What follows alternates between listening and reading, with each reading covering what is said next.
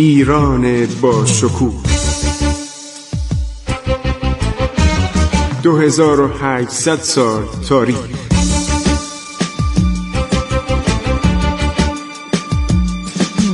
عبور از تاریخ.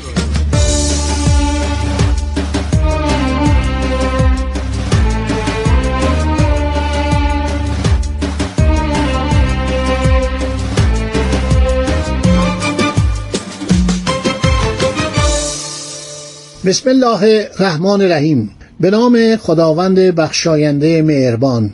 سلام و درود بر شما همیهنان عزیز. من خسرو معتزد هستم. در برنامه عبور از تاریخ با شما صحبت می کنم باز هم درباره ایلغار مغل ها اون مغل وحشت مغل دارم صحبت می کنم که باید هر ایرانی اینا رو بدونه نمی‌دونن. من می‌پرسن از من می‌پرسن من تعجب می‌کنم. نمی‌دونن که صد سال چه بلایی به سر ما اومد. باید بدانیم که چه بر سر ملت ایران بر سر نیاکان ما آمد. خب ادامه میدیم.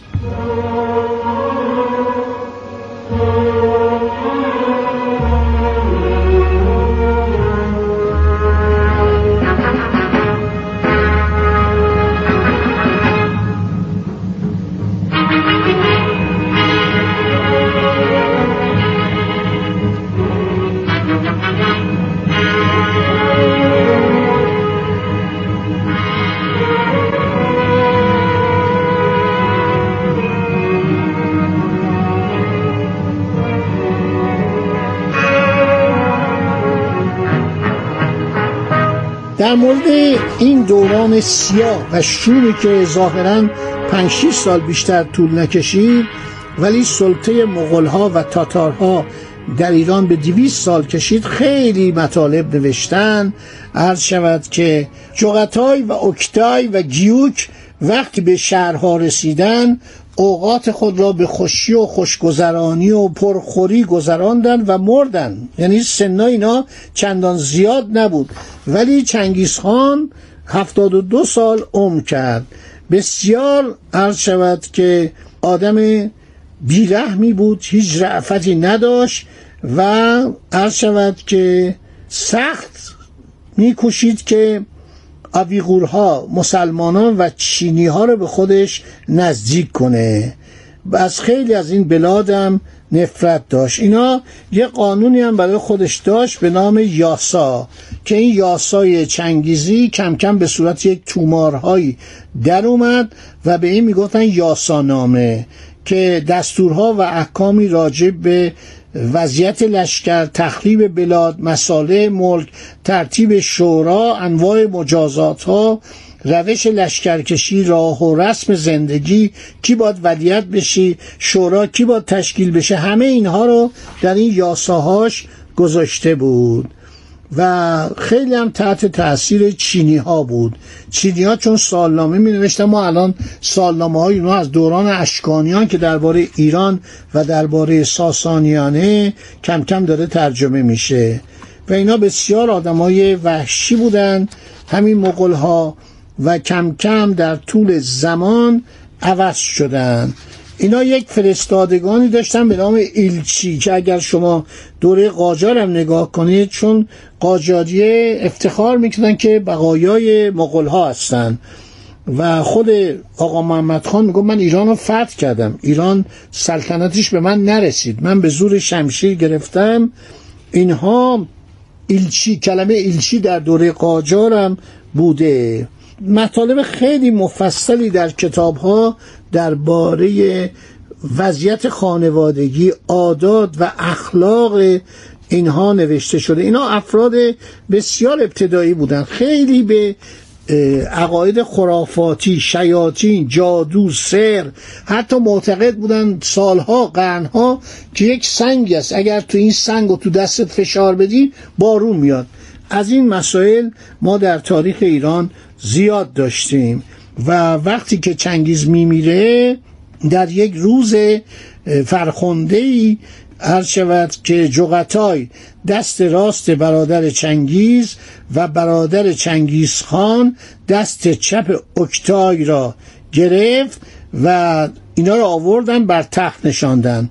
تولی خان به او نوشابه تقدیم کرد. بعد جمعی حاضران سه نوبت به رسم احترام زانو زدن و او را در این مقام تبریک گفتند معمولا هم به افتخار روح چنگیزخان اینا یک خامی می‌دادن. نهاری می‌دادن. چنگیزخان از مغول یک عده‌ای به نام قراولان خاصه داشت که به اینا کشیکچی می‌گفتن.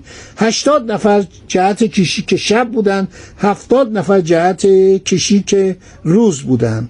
بعد یه سپاه هزار نفره داشت به نام بهادر که به معنی مبارز و دلاوره.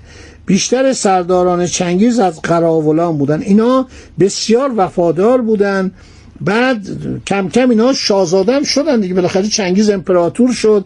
این خانواده بیابانی بدوی بدبخت بیچاره کم کم شدن شاهنشاه. و اینا رو به اینا می‌گفتن نوین یا نویان یعنی فرمانده صد هزار نفر. یک کمی پایینتر می‌گفتن تومان فرمانده ده هزار نفر. از میان ایران تولی پسر چنگیز لقب الوغ نویان یعنی شاهزاده بزرگ داشت. اشراف لشکری لقب ترخان داشتن. اینا مالیات نمی‌دادن. مثل همون ویسپوران دوران پیش از اسلام ایران. اینا مقامات خاصی داشتن. سپاه چنگیز لشکرهای ده هزار نفری داشت به نام تومان. هر ده هزار نفر یه تومان بود بعد هر تومان دارای ده قسمت هزار نفری بود هر هزار نفر به ده قسمت صد نفری و هر صد نفر به ده. ده مثل همین شود لشکر و تیپ و هنگ و گردان و گورهانی و رسدی که الان هستش یعنی جوخه.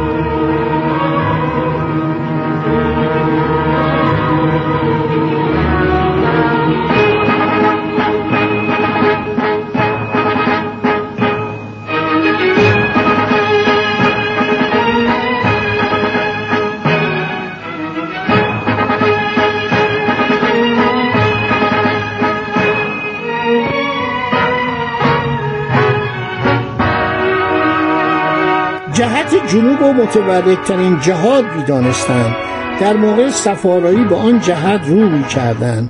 لشکریان را به میمنه و میسره و قلب تقسیم می کردن.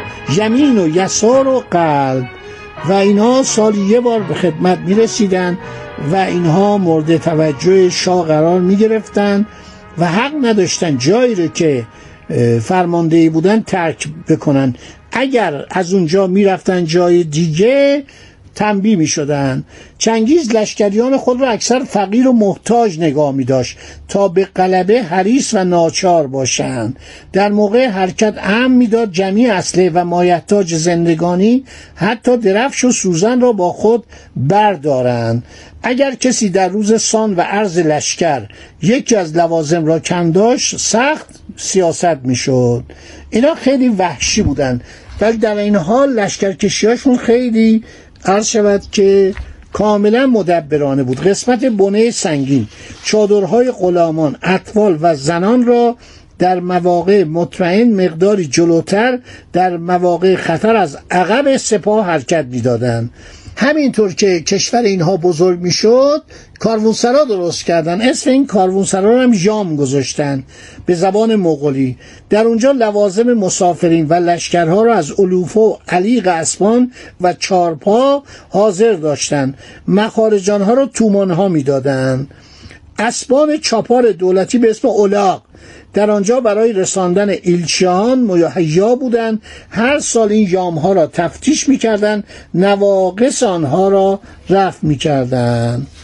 هر جا می‌خواست بگیره یه نفر میفرستاد به نام ایلی. آقا یعنی بیا مطی بشو ایل بشو جزء ما بشو. اگر نمی‌شد بهش کنن یاقی حمله می‌کردن و مردم هم اگر می‌خواستن تسلیم بشن با ترقو یعنی هدایا به استقبال می اومدن. از طرف خودش باسقاق. باسقاق یعنی شعنه یعنی رئیس پلیس حاکمی بر اونجا میگذاشت و فرمانی به نام یلیق به امیر شهر ایل شده ایل شده یعنی مطی شده می‌داد تا دیگر کسی متعرض او نشود. این یلیق ها حاوی تمغا یعنی مهر خان بود با مرکب سیاه یا آب طلا. و کسی که معمول مهر کردن یلیقها بود تمقاچی نام داشت. اگر کسی قیام می‌کرد یاقیگری می‌کرد حکم قتل زن و فرزند و تمام اعضای خانواده ویرانی شهر و قتل عام تمام اهالی صادر می‌شد. همین کاری که نازیا می‌کردن انگلیسی ها در آفریقا می‌کردن. آلمان هم که این کار رو در جنگ جهانی دوم با مردم روسیه کردن. و یک ایرانی در یادداشتهای خودش نوشته که زن آلمانی داشته. برادر زنه از جبهه برگشت از جبهه همین روسیه. میگو ما می‌رفتیم مردم رو میفرستادیم بیرون شهر اینا باید توی دریاشه یا یک. به اصطلاح برکه‌ای برن هر کی سرشو بیرون می آورد با تیر می‌زدیم میگم خیلی هم افتخار می‌کردی جوان آلمانی طوری تحت تاثیر تربیت این به اصطلاح مدرسه ناسیونال سوسیالیست بود که اینا رو با افتخار برای این ایرانی که به اصطلاح دامادشون بوده نقل کرد اونم برای من نقل کرد در میان هفت پسر چنگیز آن چهار که فرزند یسوجین بودن یعنی جوجی توجی و جغتای و اوگتای یا اکتای و طلوی و چهار پسر معتبرتر او در کارهای مهم منظور نظر بودند. تعداد زیادی هم فرزند داشت. خطا چین شمالی نصیب برادر چنگیز شد. از کاشغر تا بلغار قازان عالیه در روسیه. یعنی دره اولیای سیهون و جیهون و خارزم و دشت قبچاق و روسیه جنوبی و دامنه های کوه اورال و سیبری غربی به جوجی رسید. چون جوجی مرد پسرش باتو پادشاه نوایی شد. ممالک سابق قراختاییان و ماورانر به جغتای واگذار شد. یورت اصلی اجداد چنگیز به جوانترین فرزندان چنگیز یعنی طولی رسید. اکتای ولیت چنگیز از همه کمتر سم برد و ناحیه جبال تارباکاتای و اطراف دریاچه آلاگول و دره نهر ایمیل در مغرب مغولستان به او رسید که البته ایران هم زیر نظر او بود. خب دوستان خستتون کردم این اسامی نامعنوس رو گفتم. این دتخویان صد سال این مملکت رو تسخیر کردن. ما رو بیچاره کردن. بذر وحشت کاشتن. و بعد که آدم شدن دیگه مدت سلطنتشون در ایران طولانی نشد. خدا نگهدار شما باد تا برنامه بعد. عبور از تاریخ.